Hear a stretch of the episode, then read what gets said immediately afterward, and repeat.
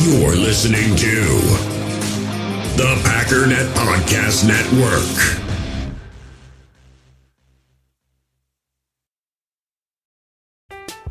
I'm Alex Rodriguez. And I'm Jason Kelly. From Bloomberg, this is The Deal. Each week, you'll hear us in conversation with business icons. This show will explore deal making across sports, media, and entertainment. That is a harsh lesson in business. Sports is not And, uh, as simple you know, I- as bringing a bunch of big names together. I didn't want to do another stomp you out speech. It opened up so many more doors. The show is called The, The deal. Deal. Listen to The Deal. Listen to The Deal on Spotify.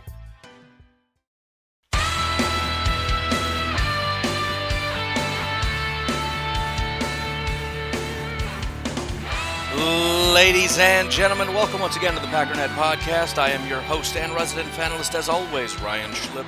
Check us out online, packernet.com. Find me on Twitter, pack underscore data. So, again, there's just way too much to really hone in on, and it just kind of makes me uncomfortable because usually, even as random as I am, I have kind of a loose structure. I'm going to talk about this thing, and I'm going to, you know, all the thoughts are open and closed. I'm, I'm going to cover it from the front to the back and you're going to know exactly how I feel about stuff. Everything right now is so open ended. I'm just kind of like pointing at it, like, well, there's that thing and that thing and that thing. It makes me uncomfortable. I don't like leaving things open ended and everything's so chaotic, but I'm just going to march into this dust storm of chaos and do my best. But I've got a couple loose goals. Um, I want to kind of overall recap the draft in terms of what I think it tells us, which is really the most important thing they had a plan going in all along. We assumed we knew the plan, we were wrong, and I think some of us, rather than just saying, "Oh, shoot, we were looking at the wrong plan," are mad at Gutekunst for not following the plan because you forget we weren't a part of the plans. We we weren't setting up a plan. For, he wasn't listening to us. He never came to our meetings. That we had separate meetings. So now we have to let go of our plan and go go over there to to reality where the real plan is being laid out for us. But to recap it, to generally tell my issues with it and then maybe to correct a couple things um, because I don't have any problem with people being upset with this draft. I think there's a lot of reasons to be, um, especially if you are constantly plugged into media things. Because if you go out and just listen to what everybody says, everybody's just going to say the Packers had the a historically terrible draft. I have barely scratched this. Just just for fun, as I sat down, I googled two things here. PFF had the Green Bay Packers at the very bottom, the worst draft of anybody. Um, NFL.com gave them a C plus, which is pretty flattering. But as I'm scrolling through, B plus, A minus, A, B plus, B, A, A, A minus, A, B, A minus, B plus, A minus, A minus, A minus, B plus, B, B plus, B plus. So you get the point, right? A minus. Uh, I didn't see a single C anything other than the Green Bay Packers. So you know, without going through every single one here probably pretty safe to say that was the worst one. I'm just gonna. I'm almost done here. Might as well just finish it. A A A. Everything is an A. Everything is an A. This person is just being super. Pol- yeah, literally the only one with a C, and it was a C plus, was the Green Bay Packers. So. Chad Reuter over at NFL.com said the Packers had the worst draft. PFF said they had the worst draft. Um, very, very briefly, I popped on, um, I don't know, one of those draft network guys. I don't remember which one but I just turned it on, and um, there was just a, a sideways comment about how a lot of teams redeem themselves, and if it wasn't for the Packers, you know, there would have been a lot of good drafts or whatever the case was. Some some kind of comment like that. So it's just that is is the thing right now. So I, again, I, I want to sort of address that. The third thing, and it's partially because of this chaos. So I, I'm what I'm asking for is help. I don't mean I want you to give me things. I'm looking for someone, and I, have had this set up in the past, but it kind of fizzled out. I'm literally looking for someone to help me with the podcast. And at times like this, it's going to be very important. But also, even as we get away from the draft, being able to find content is going to be um, important. And it's just going to be helpful to me because it's hard to be plugged into everything. A lot of the better content I find are from articles, they're from tweets, there's from just having your, your finger on the pulse of what Twitter is saying, right? Just just spending a lot of time there seeing what Packer fans generally think, or being in the Facebook group and monitoring that and finding comments and things to comment on. So I might need multiple people, but ideally, I want to start with one person that's very plugged into stuff. We can work out whatever the compensation may be. It's not, I mean, this isn't going to be a part time job for you. It'll be, you know, maybe access to PFF or something. But um, if you would actually like that, if that sounds interesting, to come essentially work for the Packernet podcast to be a, I guess, a research assistant. That's what we'll call it. Basically, you're going to dig up everything and just organize things for me. Then reach out and we'll give it a shot. Because especially now, I'm, I'm just, I am massively overwhelmed. I mean, it was a full time job just responding to people messaging me yesterday much less reading all the articles and keeping up with what everybody else is drafting. And it's just wildly overwhelming. So I, I, I, like to be in control of this, and I don't like having a podcast and not knowing what's going on. And I feel like there's there's a lot of information that I don't even know right now. It's not a very good feeling. So, anyways, if that sounds interesting, please reach out. Um, again, it's not going to be a, a generally a very hard job. You're just going to find things people are saying and uh, bring it to me. And if I choose to use it or not, that's up to me. But just go find stuff for me to peruse through and find out if it would be a good topic to talk about. Anyways, again, I've done this before, so if any of the old crew wants to get back into it, but I will say I do need this to be a pretty serious commitment. I don't want to bring in like six guys and then one takes it seriously. That's that's going to just upset me because then it ends up being more work managing people than it is actually managing the podcast, and that's going to really annoy me. Just putting that out there up front. But anyways, otherwise, um, Packernet Podcast Facebook group, Packernet Podcast Facebook page. Make sure you are uh, tuned in there. I really I sat down to do a uh, video of our newest linebacker, and I watched about a whole game, and I just I was so burned out, man. I mean, it literally felt like I was a little bit intoxicated. Like my brain was just so fried, I couldn't focus, I couldn't think. It was just it was a weird feeling. Just it's been kind of a grind. I just couldn't do it. And and to be honest, I just don't like him. I didn't like him when I scouted him uh, before. I had mentioned maybe I didn't mention it yet.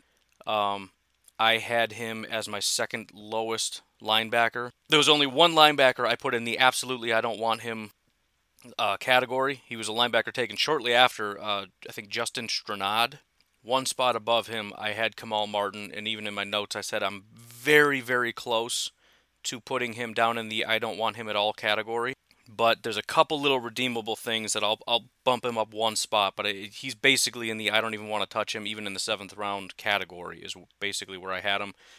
And even if you look at CBS Sports, and, and again, I don't want to get too caught up in what the media thinks because I don't really care, and that's going to be a major focus of what I'm talking about. But even here, they had Kamal Martin as one of the worst picks. They had Jordan Love as the worst, which I think is a little silly. I understand why everybody's saying that, but in terms of actual ability to play and start for the team, um, you know, they had Jon Runyan, Jake Hanson, uh, Simon Stepaniak, Vernon Scott, Jonathan Garvin. Everybody after that had B's and C grades, and Kamal Martin was a D for CBS Sports, and I, I don't disagree. I just I don't see much.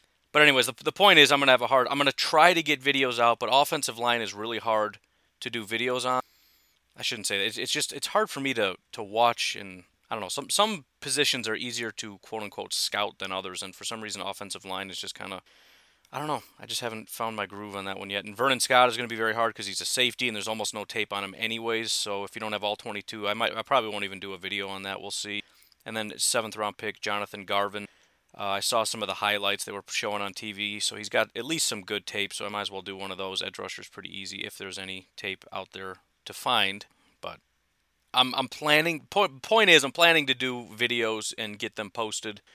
I, I well, I, I paid for the software, so I'm going to be doing some kind of videos. If I don't do that, it'll be something else. But the point is, get in the the uh, Facebook group and especially like the Packernet Podcast Facebook page. That's where the videos go. Is on the page. I do share it in the group only because that's where all the people are.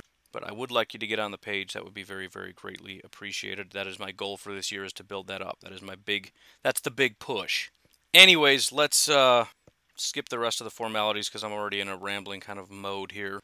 We'll take a break and um, kind of unload as best as I can my thoughts on a couple of these little categories. We all have smartphones, and we all know they're pretty amazing, but they also can be amazingly distracting, especially when we're around other people. So, US Cellular wants us to reset our relationship with our phones by putting down our phones for five. That's right, a company that sells phones wants us to put down our phones. And to see what we find, learn more at uscellular.com forward slash built for us. In the hobby, it's not easy being a fan of ripping packs or repacks. We get all hyped up thinking we're going to get some high value Jordan Love card, but with zero transparency on available cards and hit rates, it's all just a shot in the dark. Until now, introducing slab packs from arenaclub.com, the only repack that provides real value, a complete view on all possible cards, and clear hit rates for each one. Now, when I buy slab packs on Arena Club, it finally feels like I know what I'm getting. And honestly, the best thing for me and my son is the fact that we're kind of novices into this. When I walk into a card shop with my son, and a card says it costs $40, kind of just taking his word for it that that's a good value. So I appreciate the transparency on grading, as well as just getting excited about seeing what you could potentially get. Right now, you can get 10% off your first purchase by going to arenaclub.com slash packdaddy. Wow, that's crazy offer. 10% off a $400 slab pack. That's 40 bucks right there. Anyways, that's arenaclub.com slash packdaddy for 10% off your first purchase. I'm Alex Rodriguez. And I'm Jason Kelly. From Bloomberg, this is The Deal. Each week, you'll hear us in conversation with business icons.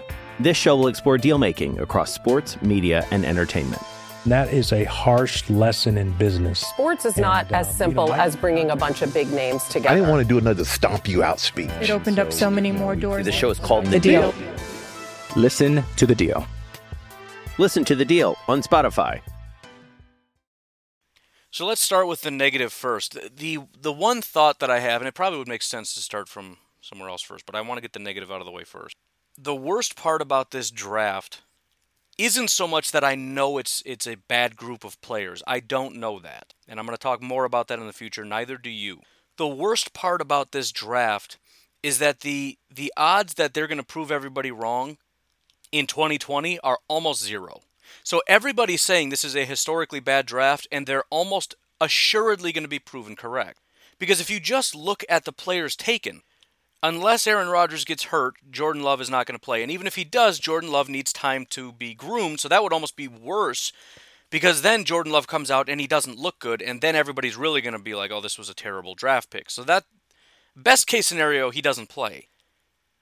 A.J. Dillon is going to be a rotational piece. Now, I mean, you know, again, best case scenario, he's a stud and he's actually better than Aaron Jones. The odds of that are, are uh, I'll be generous and say 1% chance. There's also a chance Aaron Jones gets hurt, which is, I mean, he, he's been healthy for a while, but he did have some issues in the past. It's also part of the reason why I think they've been looking at running back for a while. I think Aaron Jones in general, they worry about his, his health. Either way, I think best case scenario, he's he's a really good piece that gets 12 carries a game. We'll call it, eh, no, 12. But he's still just a running back. And he's still just, I mean, not even 50% because um, you're going to have, you know, Dexter's going to be mixed in, Jamal's going to be mixed in, and maybe Dexter won't. I don't know. And and to be honest, and I don't mean to tail off, but we might as well hit it because everything's so scrambled while we're here. There's no guarantee. As, as a matter of fact, I would bet of those four, not all four are going to make it. The question is who. If, if Dexter just seems terrible, they may just cut ties and say, all right, enough is enough. However, Dexter is younger. Dexter was drafted with LaFleur in mind. Um, and Jamal and Aaron are, they've got these contracts coming up. Which again, I'm, I'm touching on one of the major things I wanted to touch on, which is the future, which is why the draft actually makes even more sense. But we'll leave that aside for now. It wouldn't if, if if I had to guess, and it's very very close. I would say there is a chance Jamal doesn't make it because Jamal kind of doesn't serve a purpose right now. I love Jamal. He's one of my favorite guys on this team, and I hate to even say this. Happiest guys, nicest guys. I love more than anything watching him dance pregame, watching him dance during the game, after the game, on social media. Jamal is is is an awesome guy, and I'm so glad we drafted him. All that. He doesn't serve a purpose right now. Jamal Williams is at best the bruising um, between the tackles, get two to three yards here and there and, and push the pile kind of guy. We just drafted the second round version, the 250 pound version of Jamal Williams. The bigger, faster, better scheme fit, younger, less expensive version of Jamal Williams. And if we're potentially going to be losing Jamal and Aaron after this year, it would kind of make sense to start that pro- rather than losing two guys at once. Jamal goes bye bye. We go in with Aaron, AJ, and Dexter as our running back group, and probably a bunch of undrafted free agents, which we've probably already begun picking up and will continue to pick up because Gutekunst loves picking up these short, stocky, kind of you know you know the prototype 5'11", 220, right? That's that's his thing. But I, if if I had to, if you put a sword to my eyeball right now and said, "Tell me what the running back group is going to look like. Who are our top running backs going to be?" It's going to be Aaron Jones, AJ Dillon, Dexter Williams. And again, that's unless Dexter is just completely unredeemable, but I don't think that's the case. He didn't get a lot of opportunities. And again, when I saw him run, you could I mean you could just tell when it was him because he just looked really fast. Not that that really matters, but again, remember, I don't think he needs to be better than Jamal to stay. He just needs to show that he's not completely worthless. If he can even show a glimmer of starting to understand the scheme and starting to pick things up, I think Jamal's gone. But anyways, continuing on. So Jordan Love's going to sit. AJ Dillon's going to be in the rotation, and again, he's a running back, so the value of that is, is relatively low as it is. He's not really a home run hitter, so he's not going to be making highlight reels. So nobody's going to be eating their words because of AJ Dillon. The only way they eat their words is if he, becomes Derrick Henry, and he'd have to carry the ball 20 to 30 times a game to be able to produce like Derrick Henry does. That's not going to happen this year. Josiah DeGuara is the only guy that really has the ability to shush everybody up and that's if he becomes his counterpart, Travis Kelce. But even then, in the grand scheme of one, two, three, four, five, six, seven, eight, nine pick, if the the only redeemable thing you did is get a third round tight end that hit, people are still going to say, yeah, but it still was a bad draft. Again, I don't know that that's necessarily the case. And again, the the odds probably less than 1% that he becomes anywhere near Travis Kelce. but a good I, I tend to think he'll be a good tight end. I, I wouldn't be surprised if he's our number one tight end. Again, not because I think he's a better prospect than Jace Sternberger. I just think he's ready today. I think he's a plug and play. I keep saying again because I'm assuming I've said this before, but I've been talking to people on social media and doing videos, and I've said a billion things a billion times, and sometimes I feel like I've said it on the podcast. So forgive me if I'm lying. But Josiah DeGuara, if you go watch the, the film breakdown I did on him, or just go watch the tape for yourself, a lot of the things they do are a lot of the, the newer things we saw Matt LaFleur doing with our tight ends, right? Uh, motioning across the formation, um, sort of feinting, blocking a guy, and then slipping out past him to go be a receiver, right? It's a lot of the same type of things that can be different things. So he's been doing the Matt LaFleur system for five years. I think he's played four, but he's been there for five years. This guy is a veteran. He is the anti Jace Sternberger. And I don't think he's really lacking athletically. Remember, Jace is not a 4 5 guy. He's not really blazing. He looks like a really good receiver and route runner down the field. He's really not a blazing tight end. So I genuinely believe Josiah DeGuara will be our top tight end this year. That's somewhat of a bold statement, but not really. But again, I think he's going to be a serviceable decent enough. And actually, he might be more than that because if we're really, really, really going to commit to this, there's going to be a, a big uptick in targets to tight end. So he might be a pretty good resource. So, so this is the area. AJ Dillon and Josiah DeGuara, depending on how good they do, to at least make the media go, mm, okay, they're at least better than we thought. But then if you continue on, Kamal Martin, and and listen, he has a chance to play only because of how terrible the linebackers we have are. I'll set aside Christian Kirksey. I know I've been really hard on him, but he should at this point, be by far the best linebacker we have. I mean, I've been dumping on the guy, but he's the only guy that is a legit linebacker on this team right now. Not a good legit linebacker, but he's he's a legit linebacker. And I'll say if he can stay healthy, at least we have that. I mean, I think we've operated with as bad or worse linebacker groups in the past. We've had a big old bad mismatch of of tight ends throughout our history. Um, and with that, you know, it, it, Kamal Martin probably could get a little bit of time I you know I don't know, man. I just have low expectations. I mean, if, if he's a starter, then again, that's going to help the narrative. Okay, at least they did something. But then if you continue on, three offensive linemen, where exactly they play, uh, according to this, you got a guard, a center, and a tackle, which I think is how they were drafted. I think all of them are, are seen as interior guys, including uh, Stepaniak, the offensive uh, tackle out of Indiana. I think the goal is to slide him inside. Now, generally, I don't mind the pick, and we'll kind of talk about why in a little bit, trying to keep the segments separated here, although they all intertwine. But again, what are the odds that this ends up being a huge hit for the Packers this year? We have an offense. I think best case scenario, depending on if we end up moving on from, we may end up moving on from some people, but Bakhtiari is going to stay. He's not getting replaced by anybody. Elgton Jenkins is going to stay. Corey Linsley, I'm assuming is going to stay, but I, I, don't know that. I've been saying for a while he may be a candidate to go bye bye. I think more than likely by next year he's not going to get re signed. He is a, free agent next year. Again, we'll, we'll, we'll, you can probably tell where I'm going to go with this, but anyways. Corey Linsley, I believe, will be the center in 2020. The only thing, really, because I don't think Wagner's going to get replaced by Stepaniak at all. The best case scenario in my mind is we've got Billy Turner replaced, which is very unlikely Not because I think he's a good football player, but they spent a lot of money on a guy that's been a professional football player for a very long time.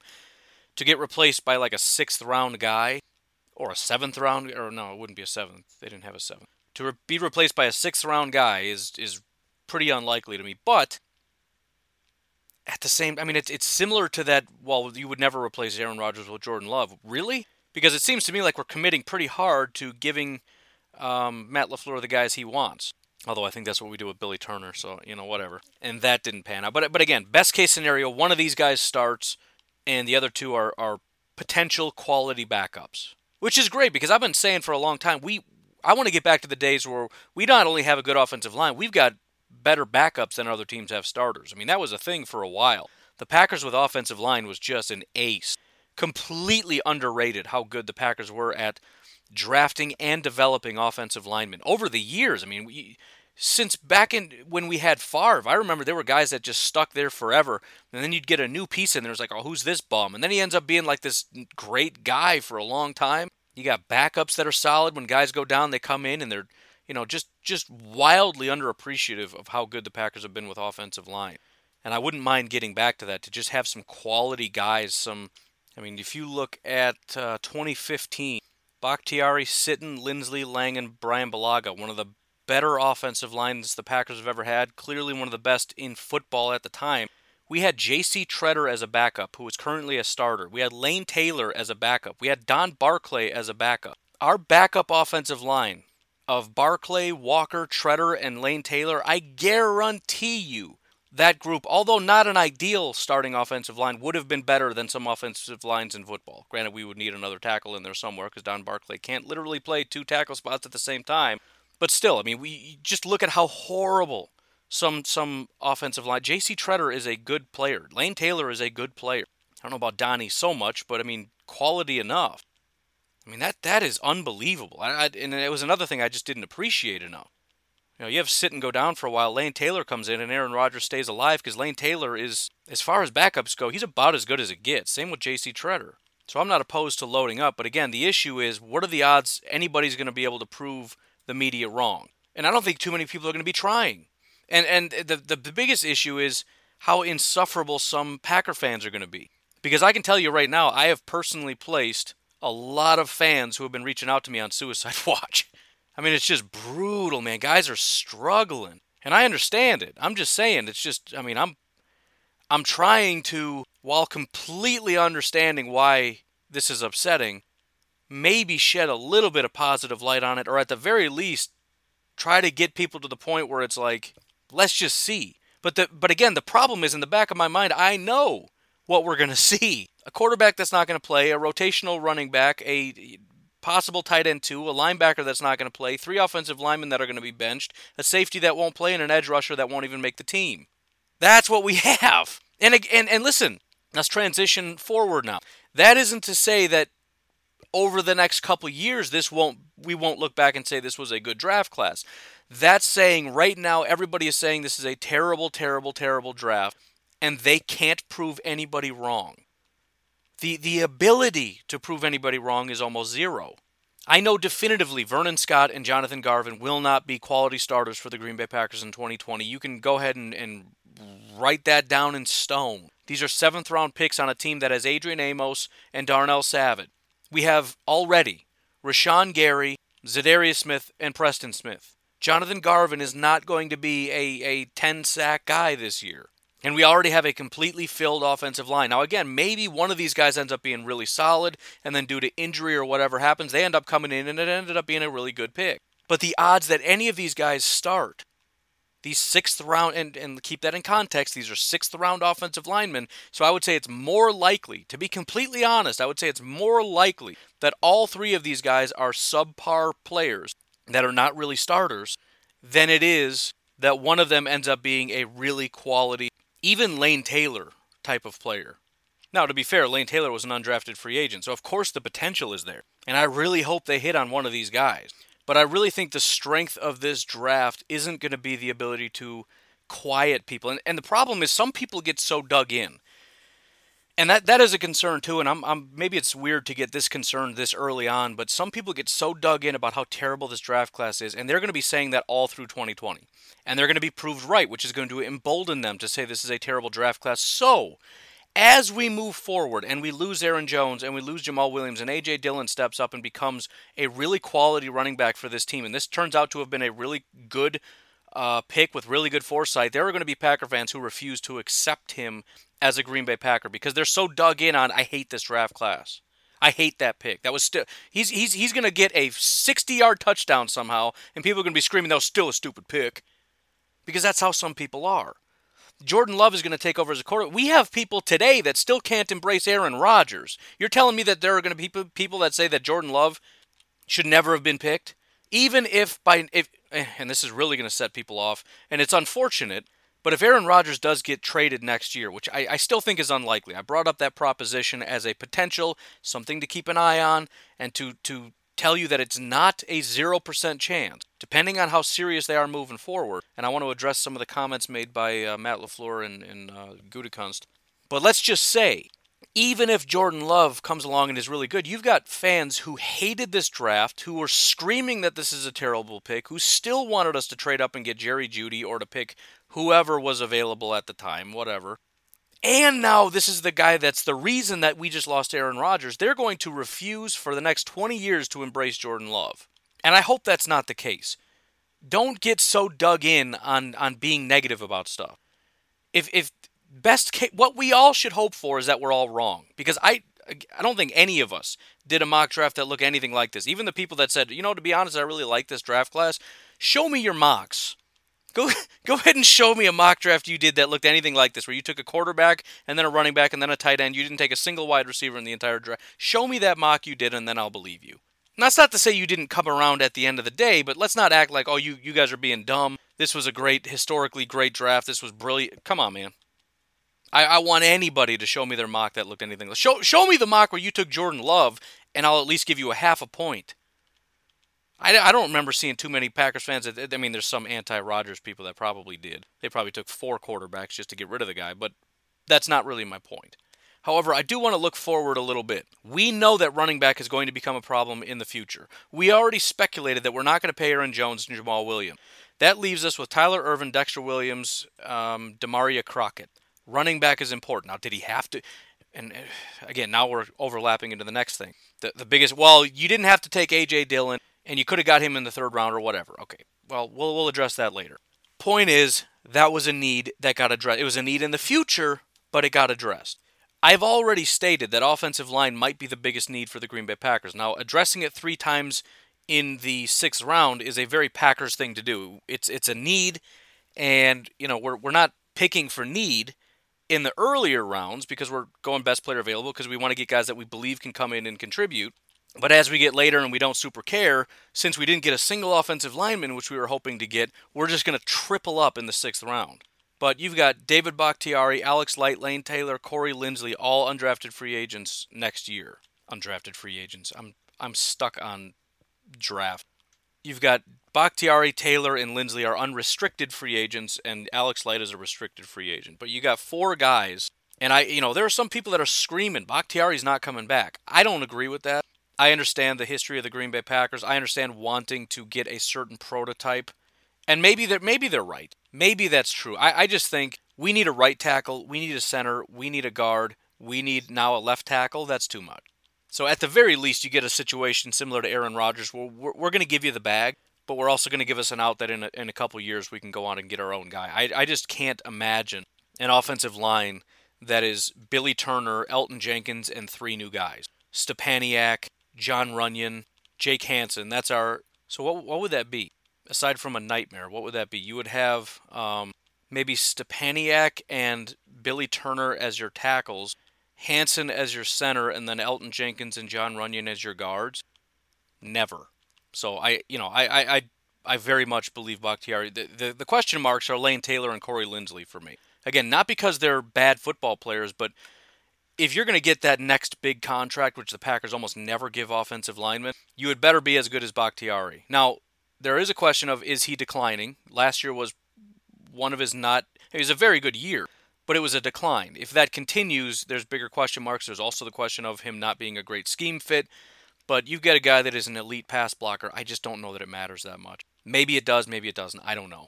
Point is, offensive line is one of the biggest future needs, and the Packers got three offensive linemen. Running back is a massive future need, especially for a team that is planning on running the ball a lot.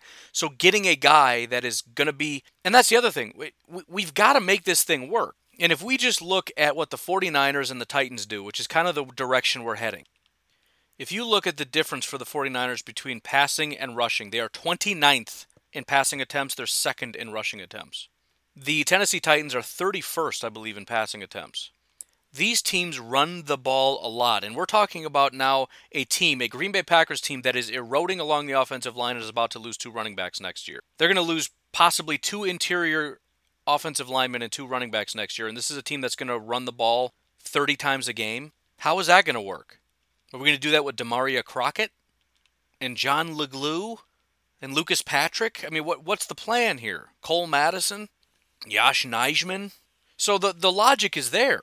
I mean, eh, we talk about doing things now, not wanting to do things now at the detriment of the future. If you don't address running back and offensive line, and by the way, one of the key critical pieces of making this style of offense work is having a tight end that can play really well, having a quality tight end. Packers don't currently have one. So at the very least, Josiah DeGuara is a safety valve or a, a I don't know, say a safety pick. I don't know what, what I'm talking about. Because again, he's a plug and play. He's sort of a floor. We don't know what Sternberger's going to be, but if Sternberger still is not turning that corner, we genuinely believe he's the kind of guy that we're going to be able to plug in and he's going to be able to execute. Maybe not on a Travis Kelce level, but he's at least going to be able to bring us up to what we need to make the system at least go. You know, spark plugs don't offer very much in terms of value. Value, they're cheap little things. They're pretty small and insignificant, but try driving your car without them. We need to at least make sure this thing can get started and run, literally and figuratively. And so everything kind of makes sense in that context. And, and the problem is there's no sexy picks and there's nothing that's going to blow anybody away. So the media is going to say this was a terrible draft, and they're going to continue saying that throughout the rest of the year. But the fact of the matter is, again, if we run out this draft differently, we are putting ourselves in a bind in 2021. If we're going to actually transition from a Mike McCarthy's system to an Aaron Rodgers system, in 2021, what does it look like when we've got Davante Adams, Jalen Reagor, probably another wide receiver you had in your draft, some real athletic tight end, a defensive tackle, and a linebacker. We've done nothing to get any closer to a Matt LaFleur offense.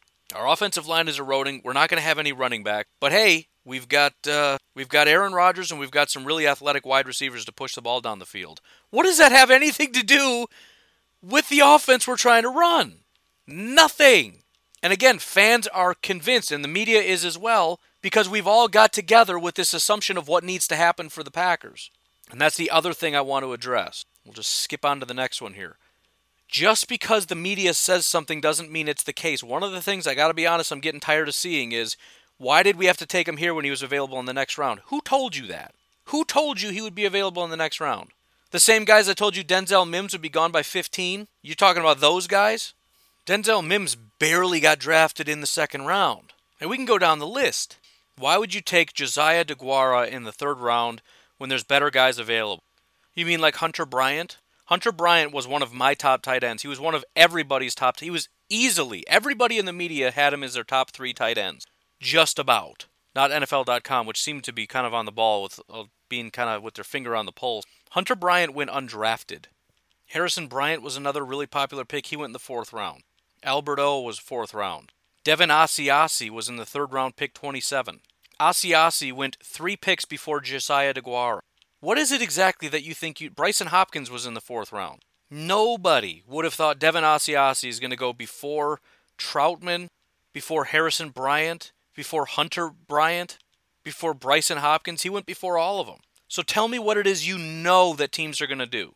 Especially when, again, Keep in mind, Josiah DeGuara is maybe the one guy that you want as a tight end in this entire draft class. You're really going to risk that? Especially if you genuinely believe that this is a quality pick at the end of the third round. Josiah DeGuara is a good value, but you want to wait because um, the draft network does mock drafts and he goes late in the fourth round, so we'll probably get him then. That doesn't make any sense, man. Come on. That's not how this works, and you have to know that. I'm not saying the Packers are right and you're wrong, or or the draft network or anybody else is wrong. We got to wait and see. Again, I don't believe in this linebacker at all. But we, it doesn't make any sense to look at mock drafts or look at ESPN's rankings and say, look, he's the 122nd ranked prospect. Why would we take him? Very simple answer because he wasn't the Packers' 122nd ranked prospect. Clearly, that should be painfully obvious. Running back is another great example of that. A.J. Dillon got taken in the second round, pick 30. Now, maybe this is an instance where we really need somebody and the guys that we really like are gone. But look who he went before. Again, you can look at your list and say well, there's no reason to take him this early. But look at the guys that are available. They chose to take A.J. Dillon over all these other prospects, meaning they liked them, liked him a lot more. Now, I don't know who it is you like that you think we should have taken instead. And really, th- this could actually be because we don't know. And that's the other issue is, well, they didn't take a single wide receiver. It's not because they went into it with the plan not to take a wide receiver. It's just how the thing falls. So if you get, let's say, to the back of the second round, maybe you didn't necessarily plan on taking a running back, but A.J. Dillon is a good value. You really like him. You really think he's going to fit. You know it's a big need going forward, and he's the last guy on your board that you feel like would make any sense. Because you just genuinely don't really like a lot of these other guys. What do we got? Zach Moss, Darrynton Evans, uh, DeeJay Dallas went in the fourth round. Uh, La'Mical Perine. What do you do? Because if you don't take Dillon, you, you're basically saying we're just not getting a running back this year. Whereas you got a pile of five tight ends and 17 offensive linemen and everything else that you like. The point is, just because the media has been telling you, just because my big board and everybody else's big board says that this is not a good value, doesn't mean the Packers agree. And it doesn't mean the NFL agrees, because clearly they don't. The all knowing media thought Jake Fromm was a lock second round pick, as was Jacob Eason, possibly first round. Jacob Eason went fourth round. Jake Fromm didn't go off the board until the fifth round of the Buffalo Bills, whereas Jalen Hurts was a second round pick. James Morgan went before Jake Fromm in the fourth round. So is every single team just dumb? Or is it possible that all 32 teams kind of know stuff and have more information, not just about the players, which they do, but also about their own team, their own team needs, and all those kinds of things, more so than the media does. Whereas there's some overlap. Joe Burrow was the first quarterback to go. The NFL tended to agree with what the media said. But I went into this telling you that the rumor was from NFL teams that the media was way off this year. So I guess my big point is it's okay to be upset about certain things. And I don't care if, if you've got your own personal opinion that A.J. Dillon was no good and we shouldn't have taken him, fine. Do not make the case that he would have been available next round because you have no idea. A.J. Dillon might not have made it one more pick. I, I think Jordan Love is another good example of this. We keep hearing this. I think uh, what's his name, the the punter guy. He's got his own show, very popular. Whatever, doesn't matter. They keep talking about why would the Packers trade up for Jordan Love? It doesn't make any sense. We know definitively there were teams trying to trade up for Jordan Love. Maybe not to jump the Packers, so the Packers maybe could have waited. It's possible. But how many of those teams were sitting there saying, "Okay, let's see. The the Packers aren't going to take him and the Seahawks aren't going to take him, so we're going to try to trade up with the Chiefs to get the quarterback." Who then saw the Packers trade up to take him and thought, "Oh wow, I guess that was dumb of us to not trade up before we thought possible, before we thought necessary to go get this quarterback. In other words, playing these games where we just look at each team and say, they don't need a quarterback, they don't need a quarterback, they don't need a quarterback, so we're just going to wait. That's not a good enough plan. You're going to lose out on your guy. And, and again, we do know that team. It was the, the Chiefs were getting a bunch of phone calls. We want to move up. We want to move up. We want to move up. As soon as the Packers moved up and got love, the phones went dead. So the idea that nobody's trying to trade up to get Love is a lie. That's false. We all assume that everybody thinks Jordan Love is a bum. We have no idea what the general consensus is among NFL teams. We know the Green Bay Packers really like him, and I'm pretty positive they're not the only ones. Beyond that, let's think about something else. How many phone calls do you think the Packers got? Thinking the Packers aren't going to take Love, they're calling up like, hey, we want to come up. And you know in the back of your mind, they're coming up to take my quarterback. And if they're calling you, what's to say they're not calling the guy in front of you? To try to move up with them to take love. You think they're not calling Seattle and Baltimore and Tennessee to try to jump you? Because listen, that's the other thing. Everybody knows that the Packers have put a lot of work in on Jordan Love, and there's a chance that they're going to take him. So it would actually make a good amount of sense if Seattle, Baltimore, or Tennessee are willing to trade back to move up to jump the Packers to take Jordan Love. So Green Bay Packers are jumping anybody who would be jumping them to take Jordan Love. And again, at the end of the day, you don't sit back and wait on a quarterback if it's a good enough value, if a first if a if the 30th pick and your fourth round pick are a good value to you for Jordan Love, you just do it. End of story. Now again, if you don't like him, that's fine. That's fine. I, I that's part of the fun of this process is you got guys you like, you got guys you don't like, and then you kind of just wait and see. But we got to just look at it through the context of it being like a fun game. Some people take this way too seriously. You don't know if he's going to be a good prospect. I don't know. The Packers don't even know. Nobody knows. So use this as like a fun game slash learning tool right? I, I'm doing my best to evaluate prospects. I have come to conclusions about these prospects. I'm going to be wrong about most of them, as are most of these teams. So learn from it. Don't be the guy who says, I hate this guy because I didn't like him. And then even when he becomes a good player, it's like, well, I still hate him. I still get messages from people who tell me how terrible Rashan is. Every time Rashan doesn't, oh, oh, what happened to Rashan? Blah, blah, blah, blah, blah. If that guy ends up becoming the best pass rusher in football, I'm still going to get messages about how terrible he is because people can't let it go. They can't stop. They, they, they're just so overwhelmed with anger, they cannot stop. It's completely unnecessary. I don't mind that you're upset that you think the team's going to be bad, but let's let's transition to the next thing now. Some some other comments that I think are wrong. Some people are talking about building for the future, which clearly the Packers have put a little bit more of an emphasis on the future than the present, which I've already touched on, isn't entirely the case. AJ Dillon is something that's going to help us today. DeGuara is going to help us today. Right? These are these are things that are going to help us get to where LaFleur would like to be today, and then even more so in the future. But I had seen somebody, I think it was in the Facebook group, make a comment when when talking about you know f- making sure we don't sacrifice the future for today. And the comment was something to the effect of, okay, well, with that logic, would it make sense to have two years of having two wins so that we can be better in the future or whatever? I and, and, I don't mean to just pick on that one comment because I've seen variations of that thought process. Let me ask you this: How do we go from one one um, game away from the Super Bowl to being a team that's not even good enough to make the playoffs? How did we get so much worse? We still have Aaron Rodgers. We still have Davante Adams. We still have the entire offensive line. We still have the exact same wide receivers. We have gotten better at tight end. We've gotten better at running back. Along the defensive line, we still have the same pass rushers. And and by the way, uh, Sternberger likely is going to be getting better and also just healthy. So that's going to be an improvement. Um, everybody's going to be in their second year, so generally we would expect a little bit of a jump from the offense first, at least for some people. Moving over to the defense, Za'Darius in his second year, Preston in his second year, Rashan in his second year. Eh, the entire defense almost is in their second year here.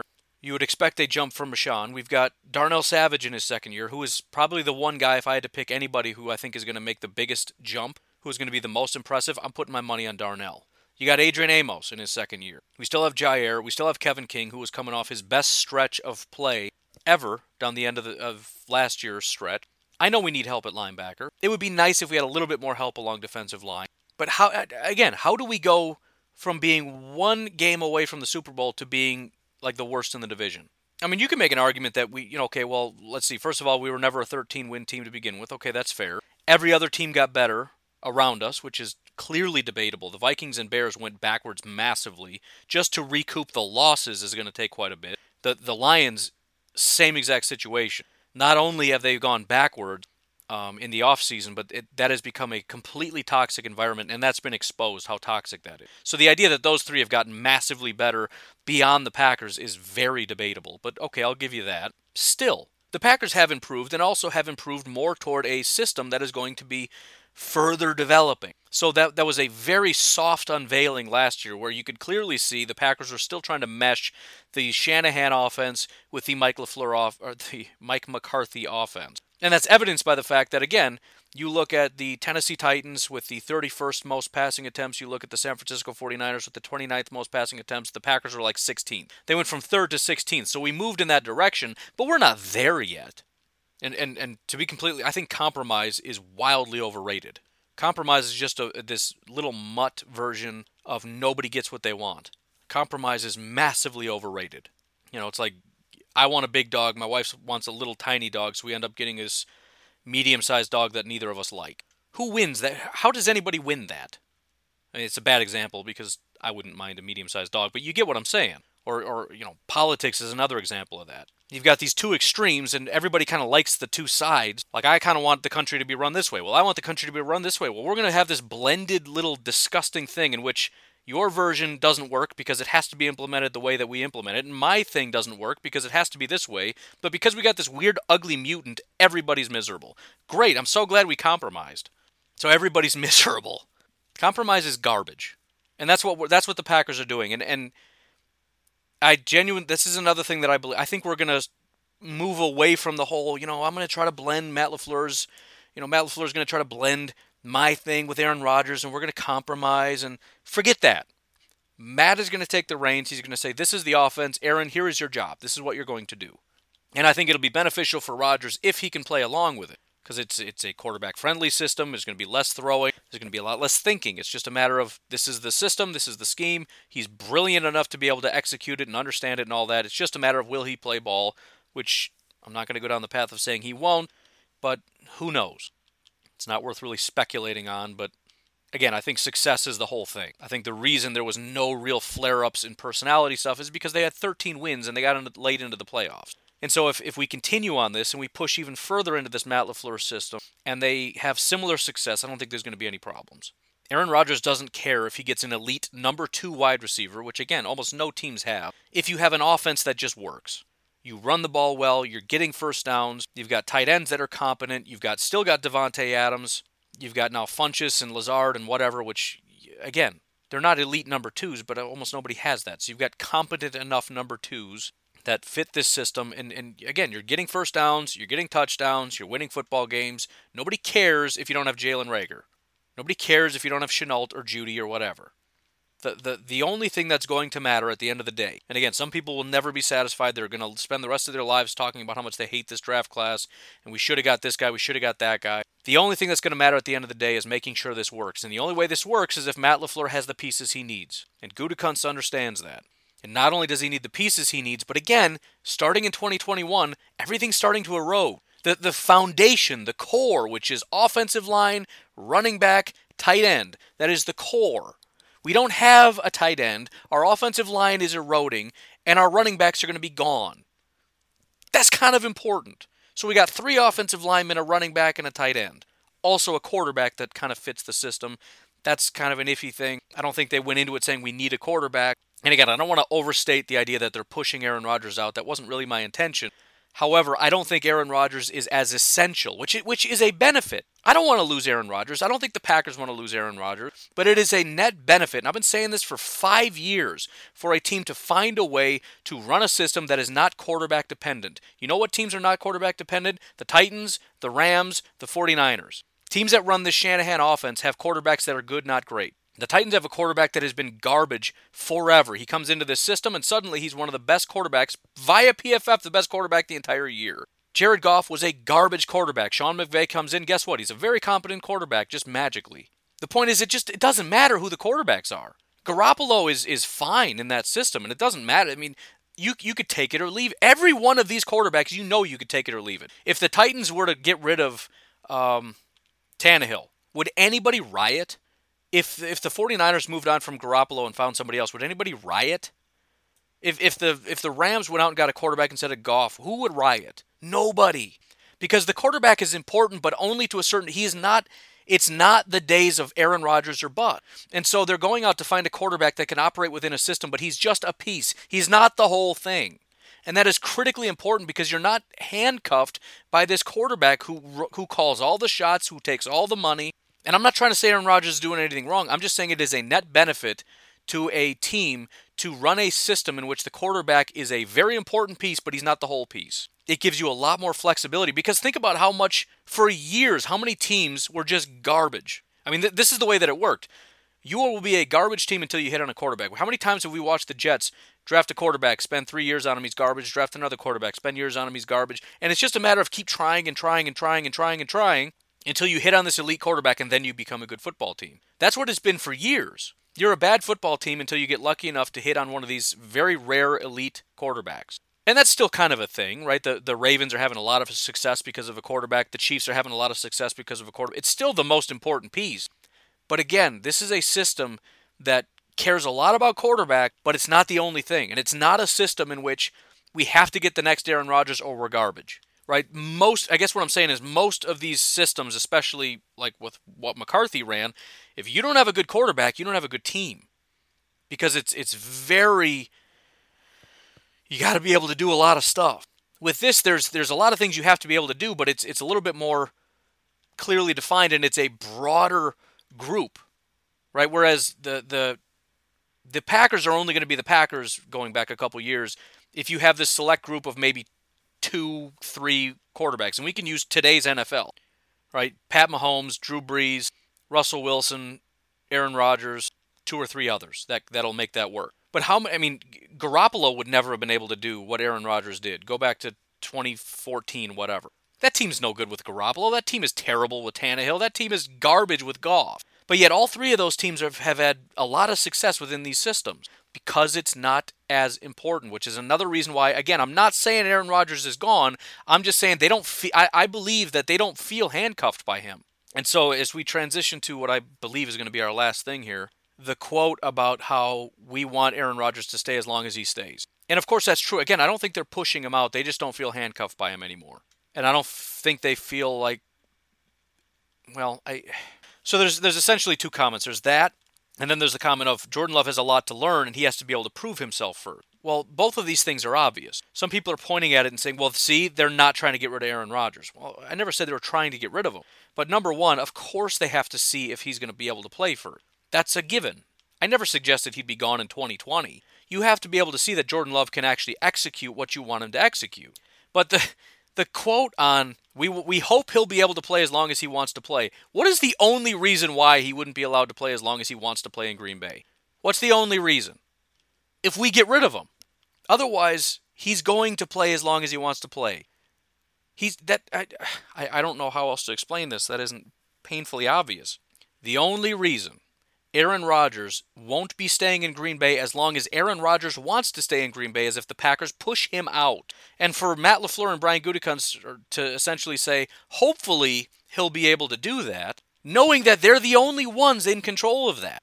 Brian Gutekunst is the guy that's in control of that. He could easily say he's going to be able to play as long as he wants to play. He didn't say that. He said hopefully he'll be able to play as long as he wants to play. Meaning he can stay as long as he wants assuming he's still a really, really good quarterback. However, if the continued decline is a thing, in other words, if there isn't this big surge of, hey, here comes old school Aaron Rodgers again, and Jordan Love is not panning out, then you get to stay. Jordan Love isn't as good as we thought. Aaron Rodgers is still a really good quarterback. Guess what? You get to continue playing as long as, quote unquote, as long as you want. However, if Jordan Love steps up and is a very good quarterback, and Aaron Rodgers is good, not great, then it might be a situation where it looks like it doesn't super pan out that you're going to be able to play as long as you want. Sorry about that. I was really hoping for you there. I was really rooting for you that you'd be able to play as long as you want, but looks like it's not going to pan out that way. Again, it's such a nonsensical statement, but it's just weird to see so many people hear that and not actually hear what he's saying. Brian Gutekunst is in control of whether or not he gets to play as long as he wants, and he's saying, "Well, hopefully, we'll see what happens." And somehow, in some people's minds, that's him saying, "See, he said he gets to play as long as he wants." Nope, not what he said. Not even close to what he said. And again, duh on the comment of we got to see if, if Jordan Love can play. Duh. I mean, we've been through Brett Hundley, we've been through De- DeShone Kizer. Of course, they were hoping they would pan out. They found out after over several years that this just is never going to pan out. And if that's the case with Jordan Love and he's just not a good quarterback and he can't stop with these terrible decisions, then this is just not going to be a thing. And we're just going to pretend that that never happened because they're they're setting this up in such a way that they're making it seem as though look, we, you just take quarterbacks whenever they're a good value and it's no big deal and Aaron Rodgers is our guy and he's just going to sit and learn and we'll see what happens. So that if it doesn't pan out, it's not that big of a deal.